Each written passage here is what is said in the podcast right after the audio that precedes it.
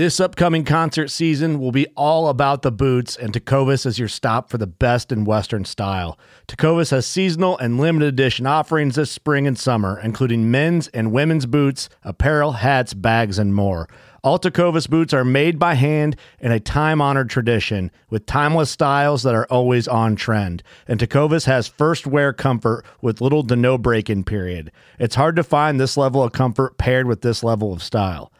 Stop by your local Tecova store, have a complimentary drink or two, that's WCB style, and shop new styles. The smell of fresh leather and friendly staff are at your service. Many stores even have leather custom branding to make your boots truly personalized. And with regular live music and events, there's no in store experience like it.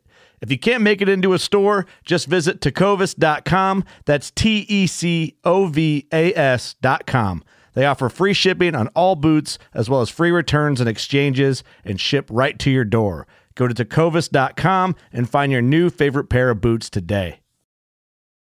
Fishing like a local isn't just about catching fish.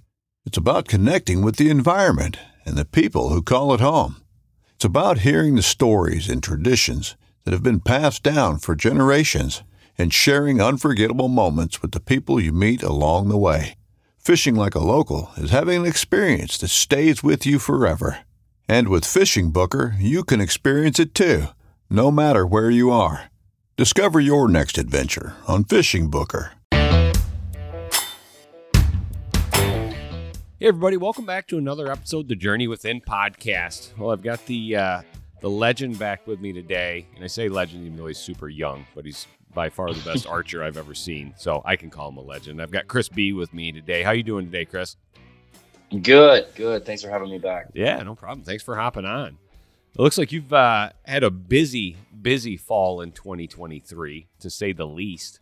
Um, before we before we dig in that, do you do any of the shows? I know you probably go to ATA. Do you do any of the other ones? Um, so I actually didn't go to ATA. Um, the only one I am going to is NWTF.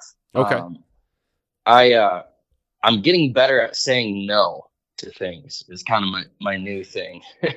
so I everyone you know pulled me all sorts of directions, and uh, I, I skipped out on on the show season this year just to be just to be home and to get stuff done. So Kind of refreshing, isn't it?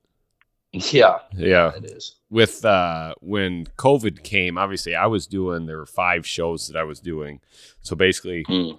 i mean it was all of january right in the first two weeks of february Yeah. and since covid i started coaching my daughter's basketball team and i haven't gone to any of the shows since then Yeah. this this will be the first one i'm going to go to sci on saturday and then grand slam club on the on the sunday just because it works out and it's in nashville i can get i can get down there but i haven't gone to ata or shot show or anything since just in today's world like meeting with partners and everything i mean we handle all that so far in advance from when the actual show happens uh, Right. that it's been it's been it's been super refreshing not having to hit the road and go and do those just because you'd be so worn down by the time end of february came Yeah, I mean it's fun. It's fun to go and, and to see everyone, obviously, but uh, it's definitely nice to to not uh, to not.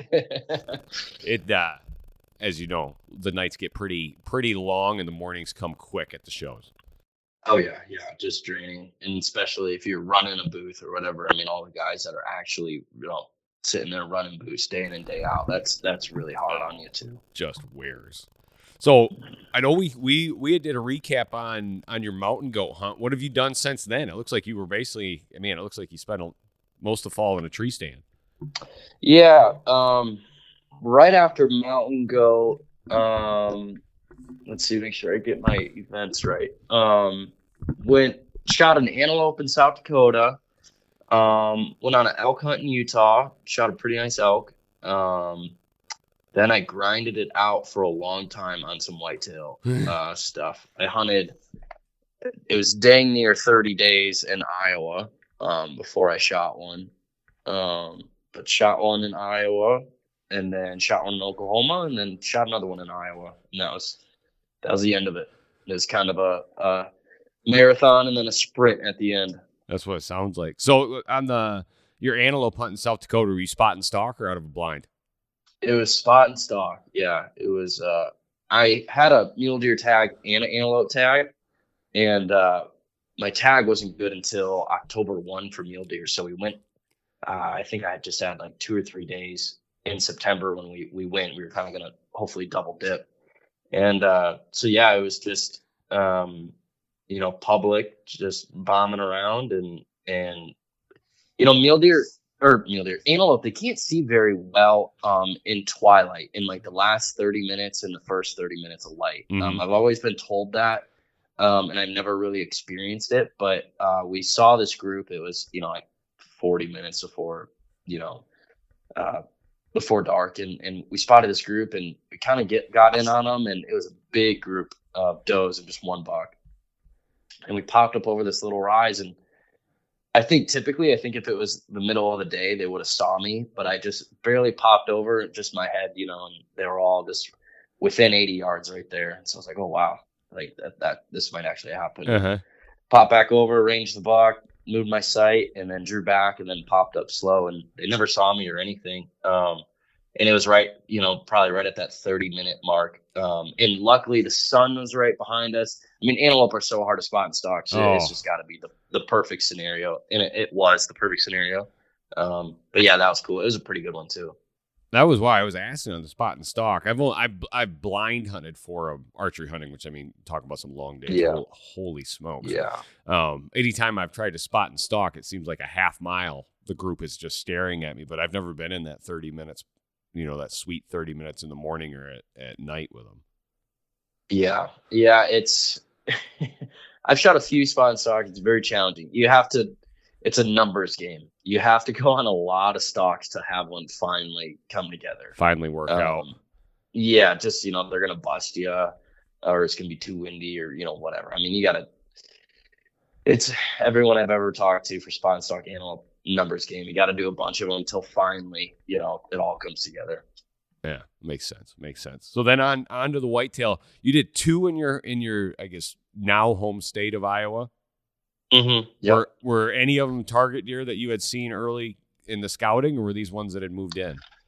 Um, my bow buck earlier in in archery season, um, he was a random deer. I kind of had a weird thing, or not a weird thing, a really cool opportunity, but also a weird thing in in Iowa. I, I helped manage some properties. Um, and they let me hunt on them, and there they have really really strict uh rules. You know, like five, six plus year old deer you know, don't, you know, try to really let the young studs go. And I mean, I had, I had so many borderline, like 160, maybe even 170 inch deer that I just, that I passed, you know, that Oh. was, uh, that was rough, but I mean, it's part of the, the management there and it's, uh, it's, it is what it is. Um, but as season started going, I was like, okay, we're, we're to kill one now. So I got some of my own properties that I, you know, either permission or whatever I can hunt on. Um, that's where I ended up killing this one. Is um, I actually had a really really good deer, probably a mid seventies deer, on this property that I was trying to uh, trying to hunt, and I had several encounters with him. Um, super old deer. Uh, several encounters within like 20 yards and just couldn't make it happen. And then uh, the one I shot, he's a great deer. Um, not the not one I probably would have wanted to kill at the very beginning of the season, but um, it, he was still awesome. He was just a random deer cruising through through the rut. Um, uh, but yeah, probably the best season I've ever had in, in Iowa as far as um, opportunity and encounters and just all around like just good whitetail hunting. Um, and I was just incredibly picky and had like some incredible encounters and and saw some incredible deer. It's just you know being in Iowa, I was I was I always am too snobby, and my snobbiness goes down as the season goes on. I think that that's very normal for a whitetail guy. Start with high and then Yeah. kind of work in the middle toward towards the yeah, yeah.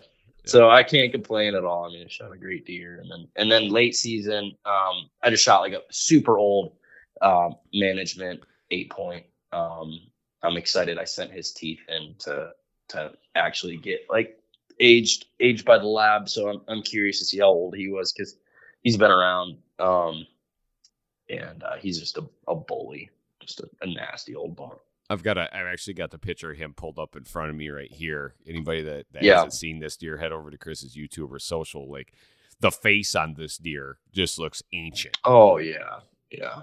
He, uh, I mean, I, I don't know how old he is. He's definitely five plus, but he's definitely, if I had to guess, more like six, seven, eight. Yeah, Um, just based on, I mean, just his body and his demeanor, and he's really dominated this one ridge. We had him on camera all year long, and uh, he just dominated it. Like he was on all the cameras, and you could tell there was like no other good deer on that ridge. And a lot of times, if like it doesn't, a mature deer doesn't know the size of his rack, you know, so it's like all these mature deer, they are very territorial. So if you got a junker buck, you know, rack wise up on a, a ridge or a part of your property or whatever, that's literally kicking out smaller deer, other mature deer. Um, it's a problem. So late season, I feel like is always a good time um, to be an opportunist, I guess. My, my thought was like any mature deer, anytime during late season, I will gladly shoot it. So it was day two and uh, he came by. I was like, well, here we go. no, that's a great deer to take. I, I mean, yeah, Mhm. that's just a trophy when you get to the the old deer like that. So oh, yeah. Oklahoma, have you bow hunted Oklahoma before? I have, yeah. I actually got a lease down there with some guys. Um, it's a really cool state. I think uh, it's it's definitely probably my top three favorite states to to bow hunt in. Um, there's just land of opportunity is like what I like to say. You got uh, you can shoot two bucks, you can shoot does, uh, you can shoot pigs. Uh, where we're at, there's a lot of pigs. Um, so I always go down there for a week or so, and you just end up shooting a bunch of stuff. it's So- a lot of fun, you know. It's just target rich. That I like target. Listen, I like target rich environments. yeah. Never a never a dull moment. Um, yeah, it's similar to Texas, you know. Yep. Yep. So when we had, when we did our last podcast after you got back from BC, you you were able to hint on the new Mathews bow, um, Mhm. the lift. Now now that you can actually talk about it, like explain explain using that bow in the field, things that things that you really like about that design. Yeah, so the biggest thing about it is uh well it's it's it's completely different. You know, when people say, Should I get the new bow or what I like the new bow, I was like, Well, it's like completely different from the phase four as far as how it feels, how it shoots. It still has the Mathews feel to it. It's obviously still a Mathews bow. Um, but it, it it is different. Um it's lighter. That's the biggest uh change point, I guess, when you just pick it up is it's incredibly lighter, sub four pounds, um, and it's more aggressive. And a whole new cam system, um, all new mods. I don't think people realize um, the amount of work the engineers have to do to design every single mod. Because other bow manufacturers, um, they have like a rotating mod. Mhm. Uh, some do have a rotating mod. So you have either all of your draw length adjustments or some of them or a range of them. Um, and in that range, you sacrifice performance. There might be, uh, you know, like your 29 inch draw slot might be the best performance. But if you go to 30 on that same slotted system, you're losing performance. Um, so what Mathews does is every single mod, they literally design it to have maximum performance at the settings that mod is. Um, now it, it, you know, pro shops or whatever may find it annoying to constantly swap them in and out for customers if they want to change it, but it's always optimized for that draw length and that poundage, um, which is underrated. I think that's, uh, why a Mathews always feels good no matter what poundage or what draw length you're at because it, it is optimized for it. Um, so with that said, it is, you know, with the new cam and the new mods, they had to redo everything. It's not like they could like copy paste some stuff over from the phase four.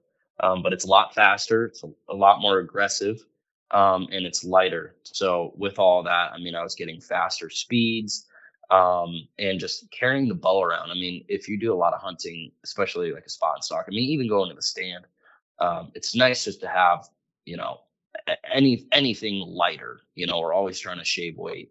Um, and the biggest thing I noticed was when I took my lift to BC and Alaska, I had to carry my phase four around. As soon as the first day after carrying my phase four around, I was like, wow. I was like, I notice a difference in the weight of these bows tremendously. Like it's not a lot, but when it's something you're constantly holding, uh, you know, a pound is is such a huge difference. Um, so I noticed that quite a bit. Um, but yeah, performance wise, uh, the bow is phenomenal. It's it's the year of specs, you know, fast, light, um, high performing. Uh, it's a, it's a little race car. Is is really what I like to tell people too. It's it's it's a really good bow. It's a smooth smooth shooter. So I got to use it um, this past winter on a, a free range bison hunt on the Turner Ranch in Nebraska.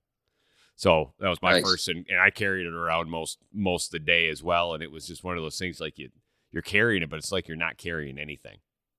Yeah, it's lighter than I think almost every carbon bow. Right. Like it's one, it's I I don't I'm not gonna say it is the lightest bow because I'm not sure, but it is by far the majority. You know, it's lighter than the majority. I can tell you. So I uh, local pro shop here in Grand Rapids who who works on my bow, and then I also use them as my FFL. So if I got guns that I'm shipping out or guns that are coming in, so I'm in there usually every couple of weeks for for something. They have mm-hmm. been selling the crap out of them. They said, yeah, once once they got them in, people would come in and feel it, and they would just instantly fall in love with it, and they either bought it right there or were quickly back in in a week to get it. Yeah, I know their back order log is quite impressive. Uh, it might be the the most back ordered bow in a long, long time. Um, some of that has to do with it takes a little longer to cut that riser and stuff um, in the in the machine, but it uh yeah, it's selling like hotcakes for yeah. sure. People will be happy when they get one. So I got to ask you because I'm bringing some of the stuff from my my bison hunt here. Like, what's the the the fastest winds you've ever hunted in in a spot and stock? Oh gosh. Um quite a lot honestly in uh South Dakota we had some nasty winds before spot and stock and mule deer. Um I don't know how how much but it's like you know sub 30 yard shooting type wind for sure. Um why did you have some nasty oh, winds out there? Listen, I think anybody listening that's been to Nebraska in, in November, December, January, February know those winds don't stop.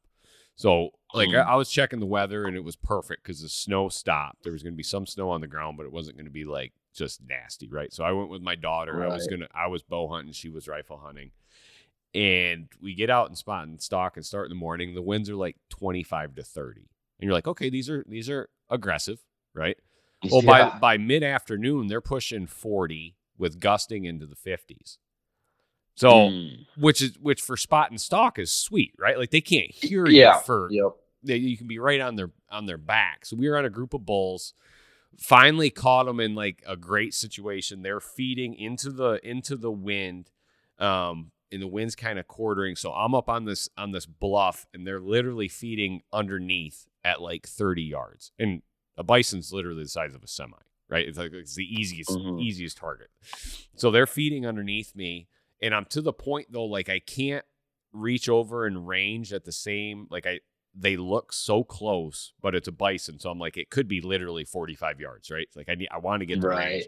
So I have to get up and stand just to be able to get over the grass to do it and I range it, and I'm like, oh, perfect, 30 yards. And of course, the one in the back sees me. So they go up the opposite side and stand broadside. Quick range, 55. In my head, mm. in my head, I'm perfect, right? Draw back, yeah, right on the vitals. I let go, dude. That arrow, I have never seen an arrow do that before, and it's my, it's 100 percent my fault. I've never shot in mm. wind, I've never shot in winds like that before at my house. Like anytime it's nasty outside, like I'm not I'm like I'm not going outside today. It's windy. Why would I go shoot today? and I let that arrow go and it drifted right back. And I was like, oh my gosh, just buried up to the fletchings right in the guts. And I'm like, oh my, I just did this oh. on, on, on, the largest game animal that you can shoot, right? Right. And then it's like, okay, now we spend the next three hours getting another arrow in it, trying to cut them off, trying to get them down. But it was that, that was my thing is like every time I go to the field with a bow in my hand, like I always take something away and that was the biggest thing. I ne- it never crossed my mind on an arrow floating like that in the wind. And I'm sitting there, I'm like, that's stupid. Why why didn't I even think of that? Because with a rifle, I play it at a long distance right. shot with a rifle, I'm 100% playing the wind. And with an arrow, I'm sitting there, I'm like, man, that was just stupid on my part that I didn't even think about the wind and play like that. Yeah, so we um, when I shot uh, more target archery and competition stuff, um, especially for outdoor. When I did like USA Archery, it was um, the standard distance was 50 meters, Mm-hmm. um, and we shot in all sorts of conditions. I mean, wind, rain. You, you shot unless it was lightning. Um, so I've shot in some nasty wind before. Um, and you really learn. I mean, granted, we were using smaller arrows, like the smallest arrows you can get, you know, like sub four millimeter, uh, and tiny little vanes and a bunch of weight up front. Um, so it was like perfect, perfect case scenario for wind for crosswinds. And still, like it, it was incredible. Sometimes we had to aim, you know, four, five, six inches off of center, um, just at 50, 50 meters. And if you, you know, now take in account when you're hunting, it's bigger fletchings, you know, potentially a bigger arrow, bigger broadhead. You know, it's like you have so much on that arrow that can catch wind. It's yeah.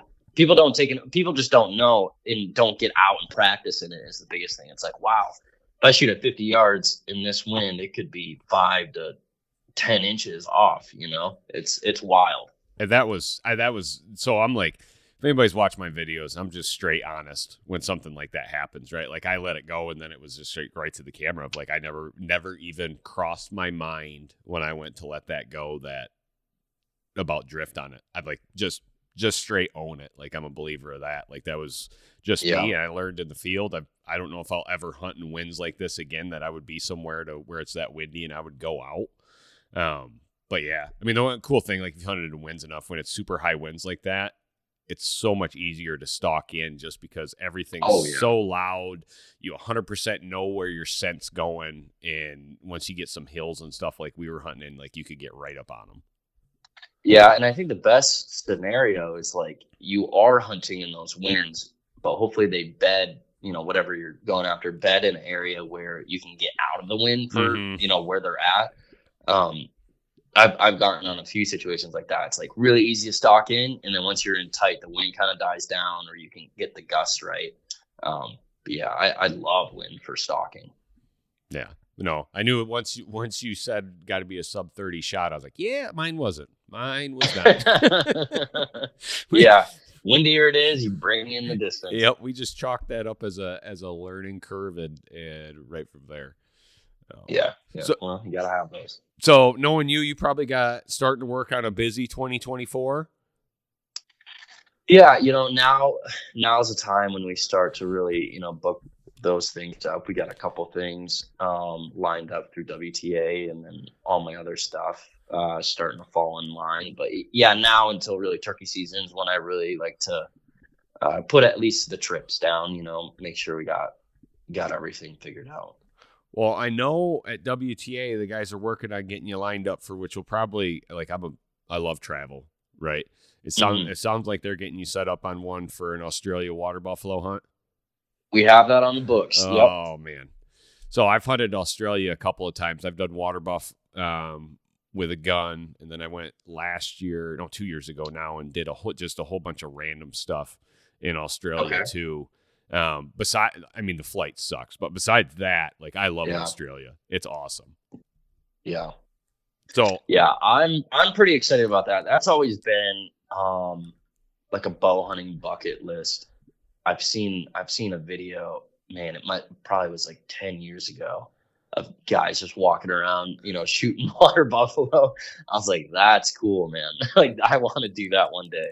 Um yeah, I'm excited. they are they are like a tank when you walk when you walk up to it like the shoulder they're just so muscular up front and can take such i mean you'll see them they're just absolute giants um that'll be fun yeah i mean like So what it- what can what can What you, is that hunt?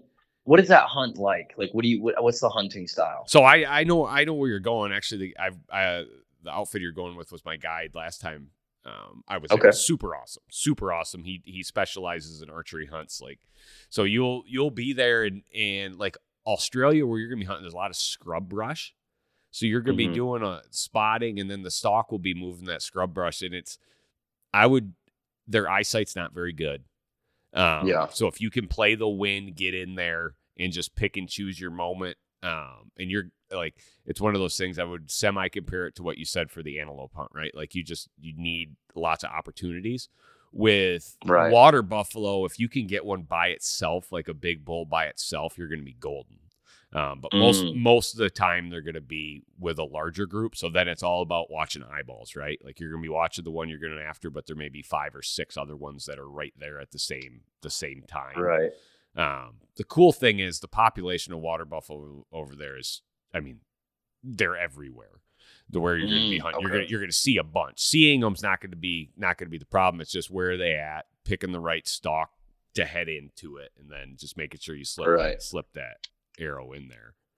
Um, Yeah, I've heard uh, I've heard a lot about like the rib system, um, how you can't shoot them really quartering away hard. Have you heard about that? Yeah, I mean they're just super. I was gonna ask like, what can you tease about your bow setup for this one? They're just like I like I, I don't know. Like yeah, I- like they they are.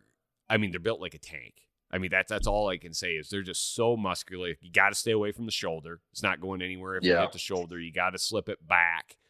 Um, I know like um the guys over there love the heavy fixed blade, just super heavy arrow, right? Like that's that's what most of the guys do. Um, but I, that's where I was just wondering, like, if you've broken, started to break down, like, how what your setup, because your setup for that's going to be completely different than anything else you do next year. right. That's the thing is, um, you know, what would you run like a similar setup like on a moose, or are you saying like it probably even requires more than a moose? It would probably require even more than a moose.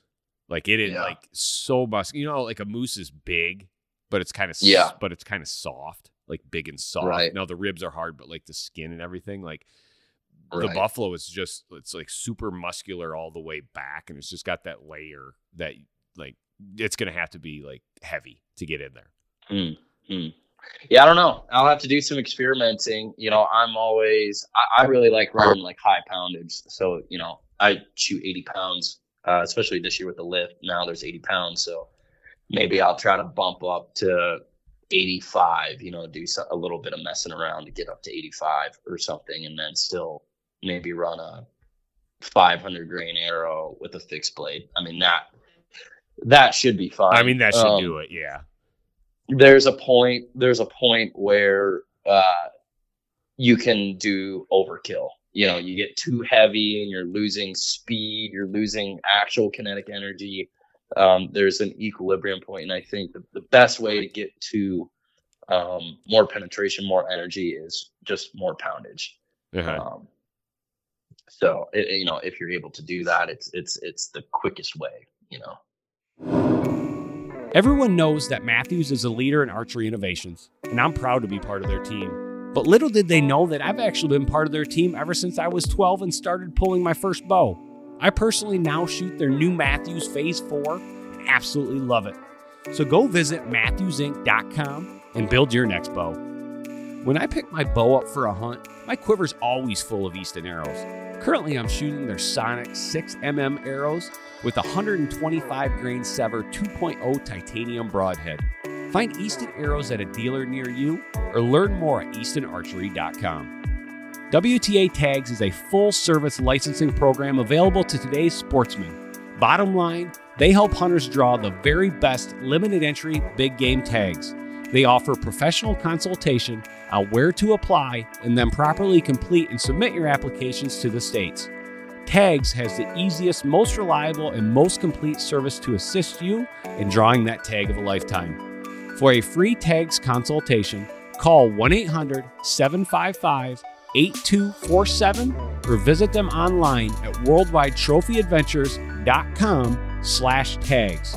That's worldwidetrophyadventures.com slash T-A-G-S. That'll be the whole experience of that hunt will be a such a cool one. Like the whole the whole thing down there. Like I love I love Australia.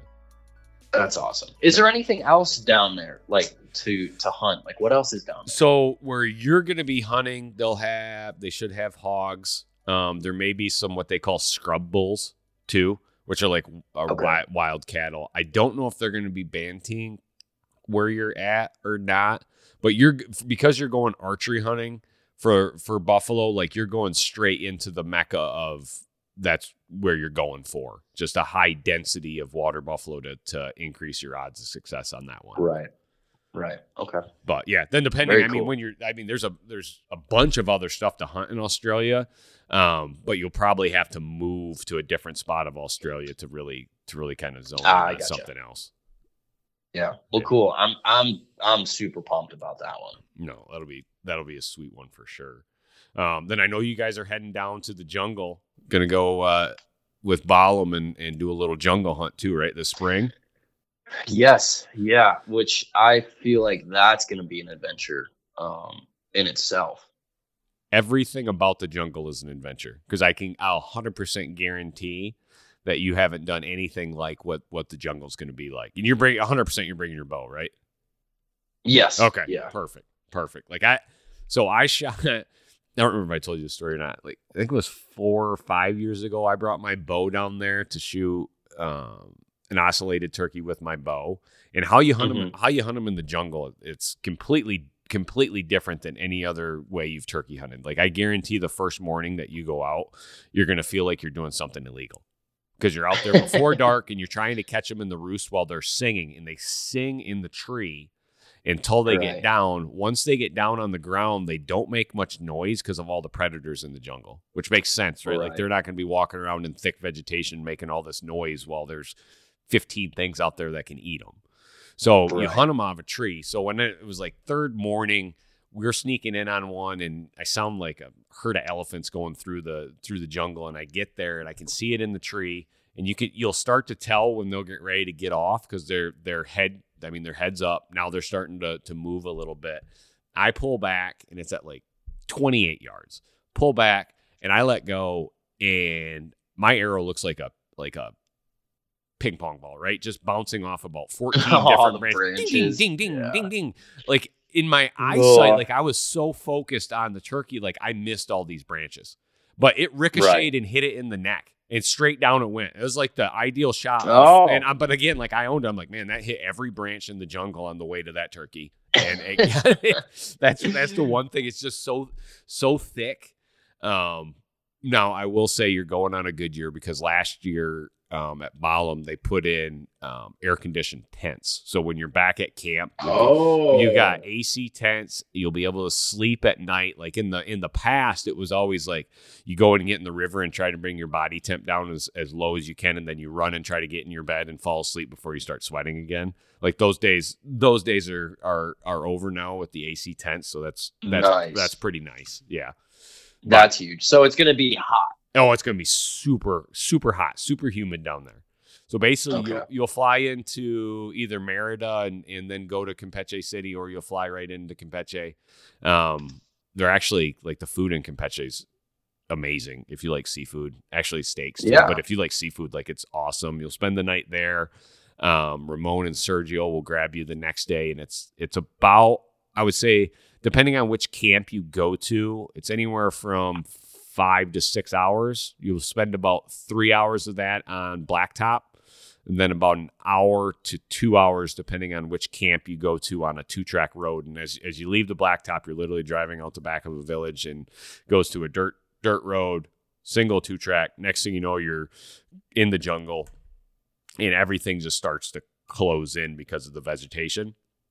And Right. it's just one of those things. Like at first, some people feel claustrophobic because you can't see the sky very often. Like certain parts, you'll see the sky, but a lot of times, if you think about a jungle, that vegetation on top just just covers it, and that's when you're you're gonna start hearing noises. You're gonna have howler monkeys, spider monkeys. You're gonna have all this. I mean, you're gonna be in the jungle. There's gonna be stuff Yeah. stuff going around, and how the turkey hunts work. You get up get up super early. There's scouters that that how they scout is when they go to roost at night, they hear them go to the tree. So that you know you're in that general area and you leave camp then um, by Jeep that next morning. It may be four miles away or maybe 20 miles away in the jungle that you're heading. And then you you walk in and, and hunt that morning on the turkey. Once the turkey gets down, then it just turns into like a a normal type hunt to where there's probably like eight to ten different jungle birds and species that you can hunt. And how you hunt those is you basically just walk the two tracks with the guides, and the guides have amazing hearing, and their vision in the jungle is ridiculous. They'll all of a sudden Mm. stop on a dime and they'll be like right there, and you're like, can't see a damn thing. And they they actually have this green laser pointer, and they use the laser pointer to point, and you're still sitting where the green laser. No is. Like, I- way. like I don't see it. And then all of a sudden you'll catch you'll catch something move and you're like, "Oh my gosh, there's something there." Like it's Holy it's the it's the biggest learning experience like to hunt the jungle that way. And then that's how you do it in the afternoon too. So you sit water, do that. It's just it's so different. It's it's so different than any other type of hunting here in North America and it's probably it's just such a unique turkey. Like you'll see it, their heads are so like this fluorescent blue, and they got these little wart things all over, and their spurs are super long. It, it's a cool one. You guys will have a blast. Yeah, it seems you know the bird itself is just absolutely wild. Uh, You know, like you said, it's almost not like t- turkey hunting. It just Yep. doesn't. I'm sure it's not going to feel Yep. like it's turkey hunting. Uh, but yeah, it'll be awesome. I'm I'm pumped about that one. Uh, Yeah, and the ty- the type of hunting, right? Like you're hunting them out of roost, but that's how they've done it down there for hundreds and hundreds of years. Like the traditional jungle way is that. Like I love the adventure part of that. Now there's starting to be guys that do it in in cut maize fields over. It's basically like over a maize pile. It'd be like hunting over corn in Kansas or something like that. You can start to do it on the on the fringe lands of the jungle, but like. I, I tell everybody like if you're gonna go and do it, do the jungle way and experience that experience the jungle camp experience the jungle life because there's there's literally nowhere else that you can do that here in north america Yeah, that is so wild. yeah but no it, I mean, we have we hear such great reports right and especially truthfully the the major complaint we had up until last year was it's so hot that people just get worn down from being in the heat so long and now that Right. we've, now that we've got the air conditioned wall tents like people can go when they come yeah, back that's like that's huge. they come back in that that three hours during midday or after you eat lunch like get to go in there and you get to take a nap or just just refresh. And at night like if you i don't know if you've ever slept in like 96 and humid right? Like you wake up but you're still exhausted because you just literally sweat out all night long and your body's just constantly dehydrated. Having that ac tent and be able to sleep through the night's game changer. Yeah, that's wild. No. I'm excited. I'm excited about the AC. I'll tell you that. Well, that's what everybody like. That's what every, there's some Yeah. people that get really excited, and some are like, "Oh, that's nice." And I'm like, "You don't understand. The AC Oh, yeah, a no. game changer." Yeah, yeah. Especially if it's 90 some degrees at night. Yeah. that's wild. Yeah, no, That's it's wild. you don't need to pack much. Put it that way. One sweatshirt gets you by, and you probably won't even use it. Won't even use it. Yeah. No, no, But yeah, Yeah. no, that's a, that's a super good one. I mean, everybody's super friendly there, and the food for the jungle, like a lot of what they cook is is what gets shot in camp too. So you get to try all that stuff, and it's pretty. Oh, it's, nice. It's pretty cool. Pretty cool. The whole thing's awesome. Okay. Yeah. So let's see cool. what what else we got on the list here for you. I know it's they haven't released it yet, but I know you guys are you and Nick have been working on a Alberta mule deer sweepstakes hunt too. Yeah, I think we finally have that uh, all locked in. Um, and I, I'm not quite sure when that giveaway is going to start. I think soon. Yeah, I know. Um, but I, yeah, I think it's coming up in a couple weeks, like in, in early to mid February. Yeah. So, I mean, I'm super excited about that hunt. That's been something I've always wanted to do. You know, well, we might get some velvet. Um, I know it's the second weekend of or second week of September. Um, so maybe at the beginning we'll get some velvet, but still early season mule deer in Alberta um is something I've always wanted to do. So a mule deer with my bow is still one that I that I have to do, and there are two locations I would either do it in: Eastern Plains of Colorado or that early season Mhm. Alberta mule deer where you're going. Like that's you just see so many giants come out of there, right? And you're gonna be stalking those things Yeah. up tight in grass fields. So I can just picture all the videos I've seen, right? Like you just see the tips of the mule deer looking, and you see these people stalking in, and you get right on them, and then all of a sudden they stand, they give that that second. Like I've seen so many videos like that, and it looks awesome. Yeah. Yeah, no. I'm I love mule deer hunting. It can be so frustrating sometimes. Um, but if if you're in a good spot, I mean that makes it so enjoyable. You know, just seeing Oh, deer yeah. and getting opportunities hopefully. So yeah, I'm I'm pretty pumped about that. That's awesome. So how many how many other mule deer hunts have you been on in the past? Uh, I've done a dozen or so. Okay. Um, yeah, I've shot some decent deer in uh, Nebraska. Nebraska before they really tightened up uh, the regulations for mule deer hunting in Nebraska now because it was getting really, really overpressured. Um, but five, six years ago, I think I first started going out there and it was really good, really, really good. Um, then every year it just slowly dwindled and you could tell more people were finding out about it. And um, in South Dakota, I would always, I always go. Um, South Dakota is rough. There's, there's a lot of people um, unless you have some good private uh, connections. Uh, there's a lot of people that go out there. It's like the first state for everyone in Wisconsin and Minnesota to like go out west and experience out west, um, which is awesome. But then you just you're dealing with a lot of people. Yeah, I know they they tightened that up, but Nebraska for so long was a two buck state too for for non residents that you could just go in and, and Yeah. one of them could be a mule deer. And it sounds like you've hunted mule deer enough, right? Like mule deer just can't handle that that kind of pressure. That many hunters, No. they're not they're not whitetails. They just can't handle that. Yeah, yeah, and it, honestly, it was sad, and I'm thankful that they did something about it um, because it, it, it was just getting pounded.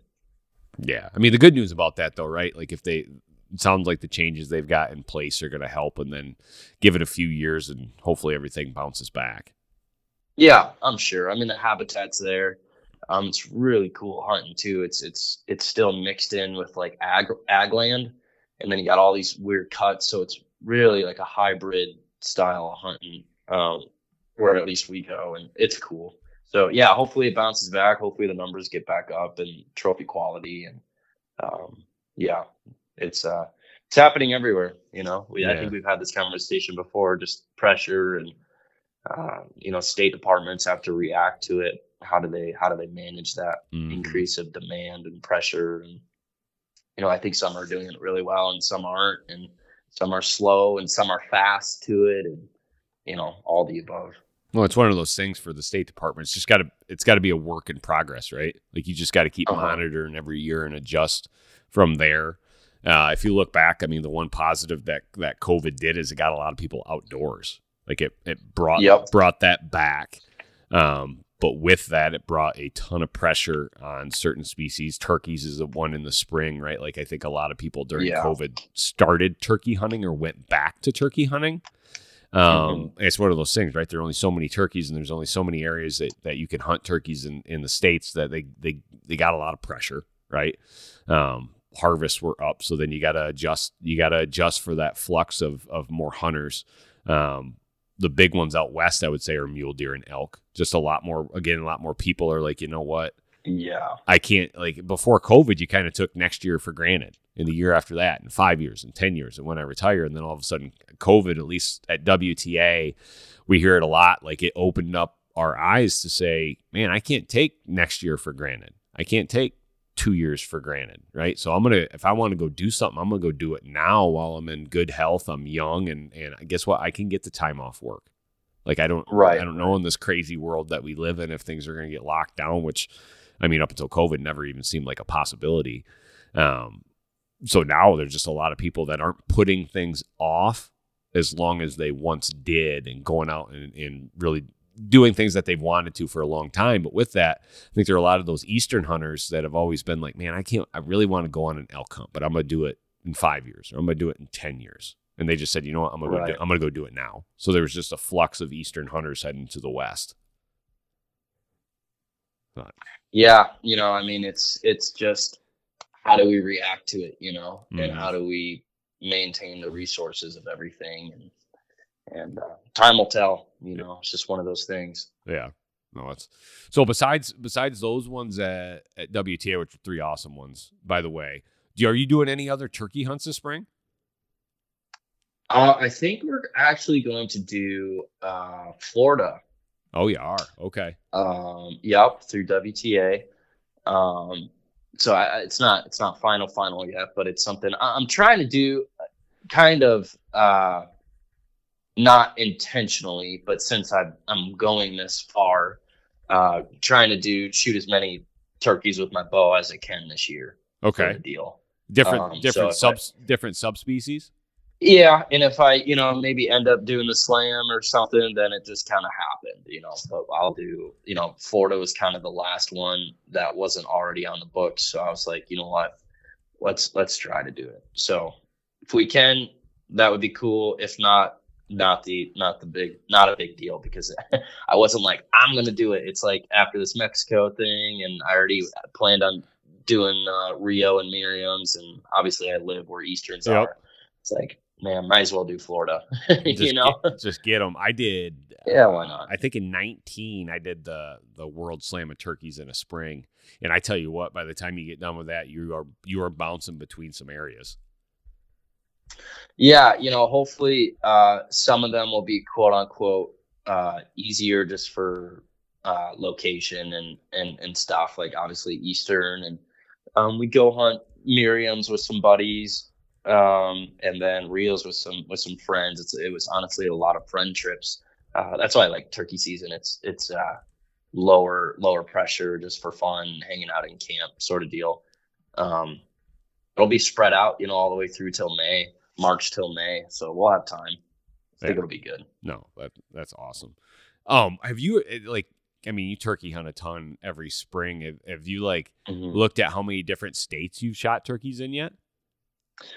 You know, I really haven't shot a lot of turkeys um, out of states. I've shot a few in Iowa now. I've shot a lot in Michigan. I mean, I shot one in Michigan every year for a long time. Mhm. Um, you know, I haven't shot shot some in let's see, Nebraska, um, Wisconsin. I've shot quite a few in Wisconsin actually.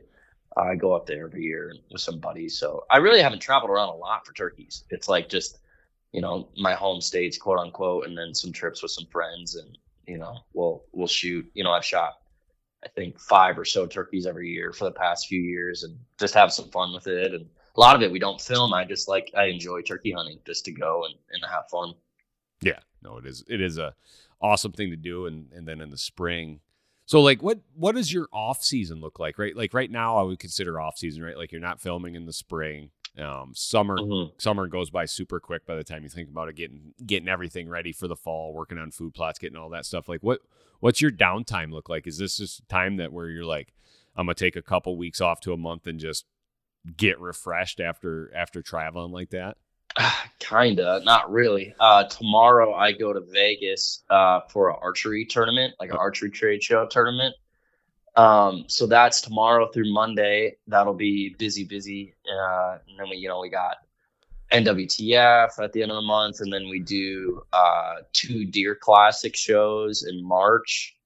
Um, and then the end of March is like our Florida trip, you know, and then Texas turkey and right into turkey season. You know, there's really no Yeah. break. My two slow months are February and March for sure.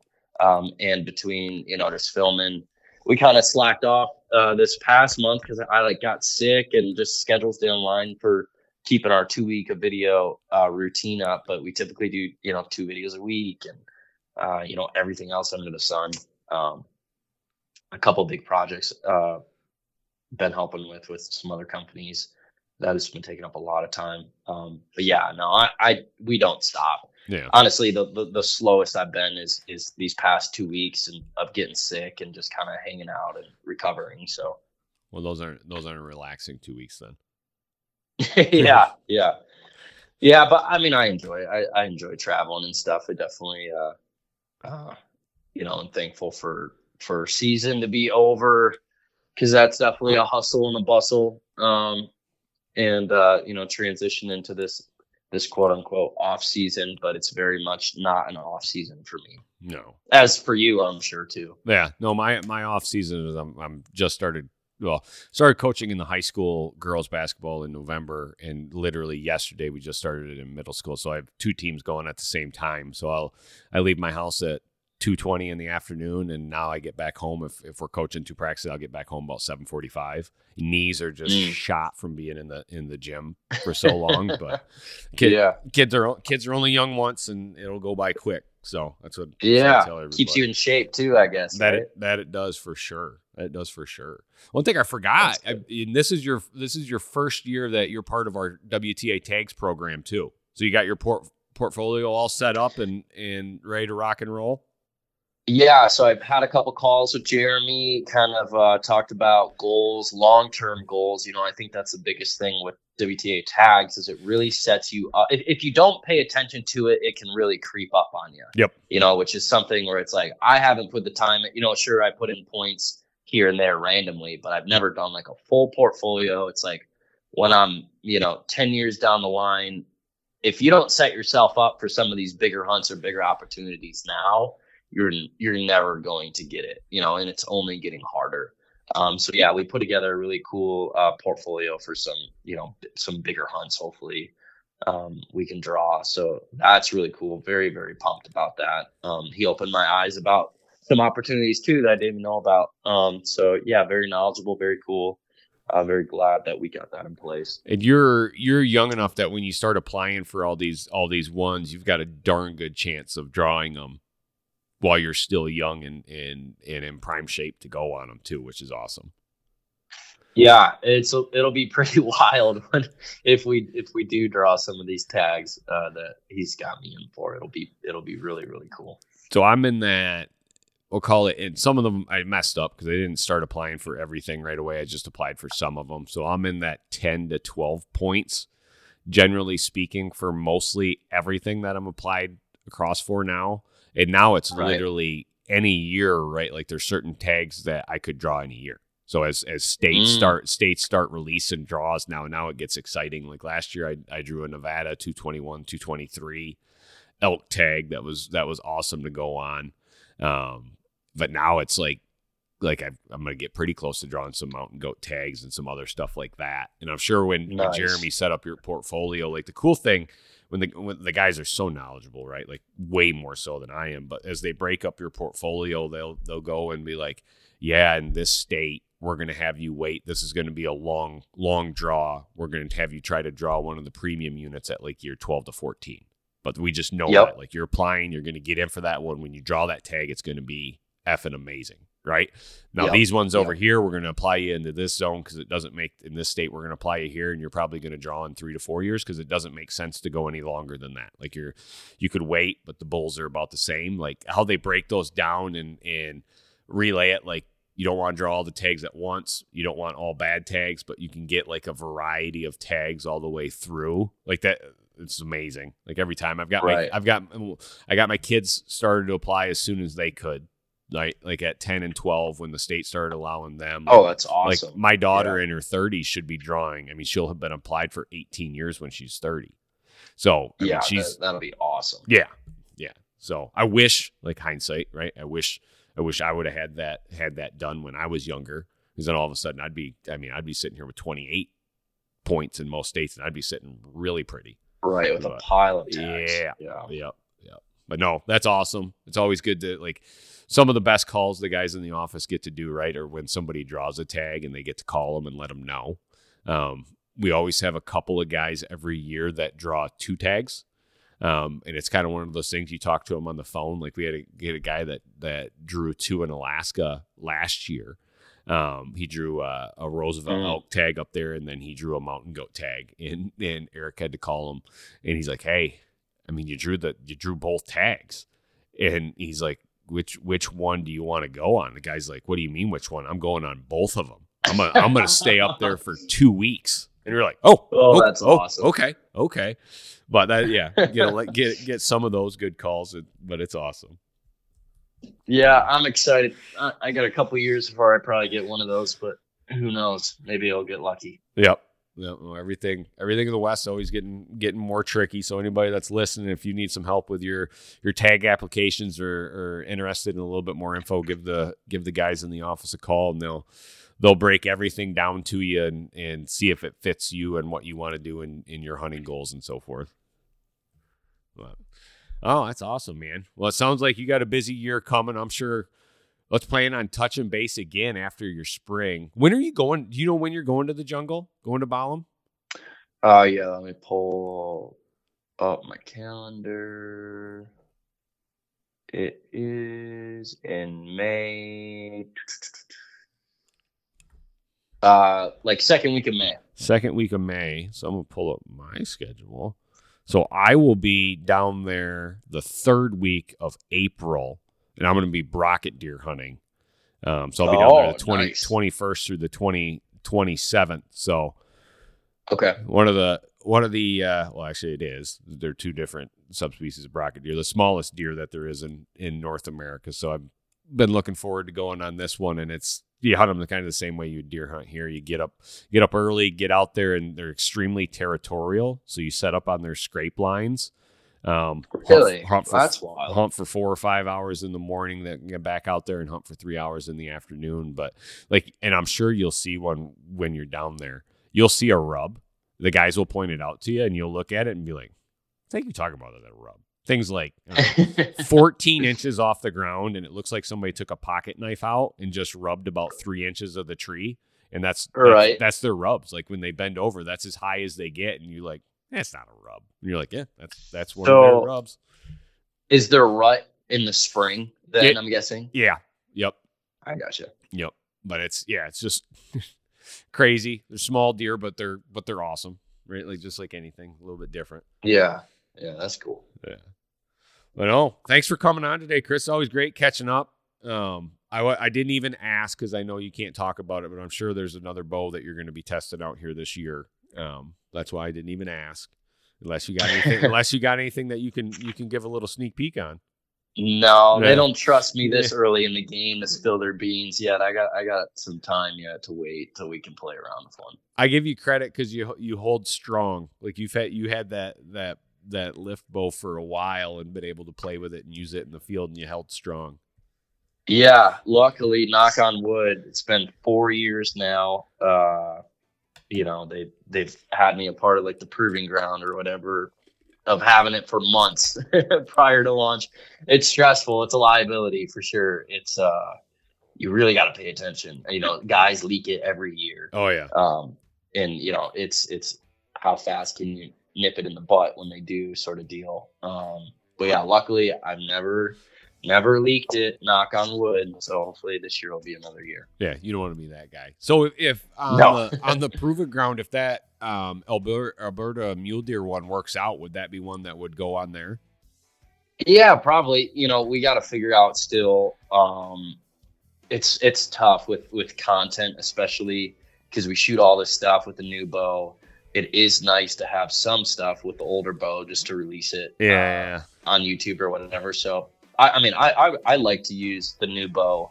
Like there's a date that I start using the new bow, and that's it because I don't really like going back and forth, um, you know, between bows and stuff. So um, we'll see. We got I, I still got to figure stuff out. Yeah. No, that's awesome. Looks like you got a great year. A couple of awesome trips. That Australia one's going to be sweet. I didn't even ask. I assume you're going in July. Yes. Yeah. July end of, end of July there. Yep. Yep. No, that'll be a great one to get the get the season going early on that one, and hopefully you get a get Yeah. a big old bull down. I hope so. Yeah. Well, perfect. Thanks, Chris. Yeah. Thank you. Thanks for all your support and downloads. If you like this episode, please go and leave a five star review on Apple Podcasts, as that always helps. Do you want to book that hunt of a lifetime? Then give the team at Worldwide Trophy Adventures a call at 1 800 346 8747. Or if you want to start a tags portfolio for those limited entry tags, call 1 800 755 8247. Enjoy your journey.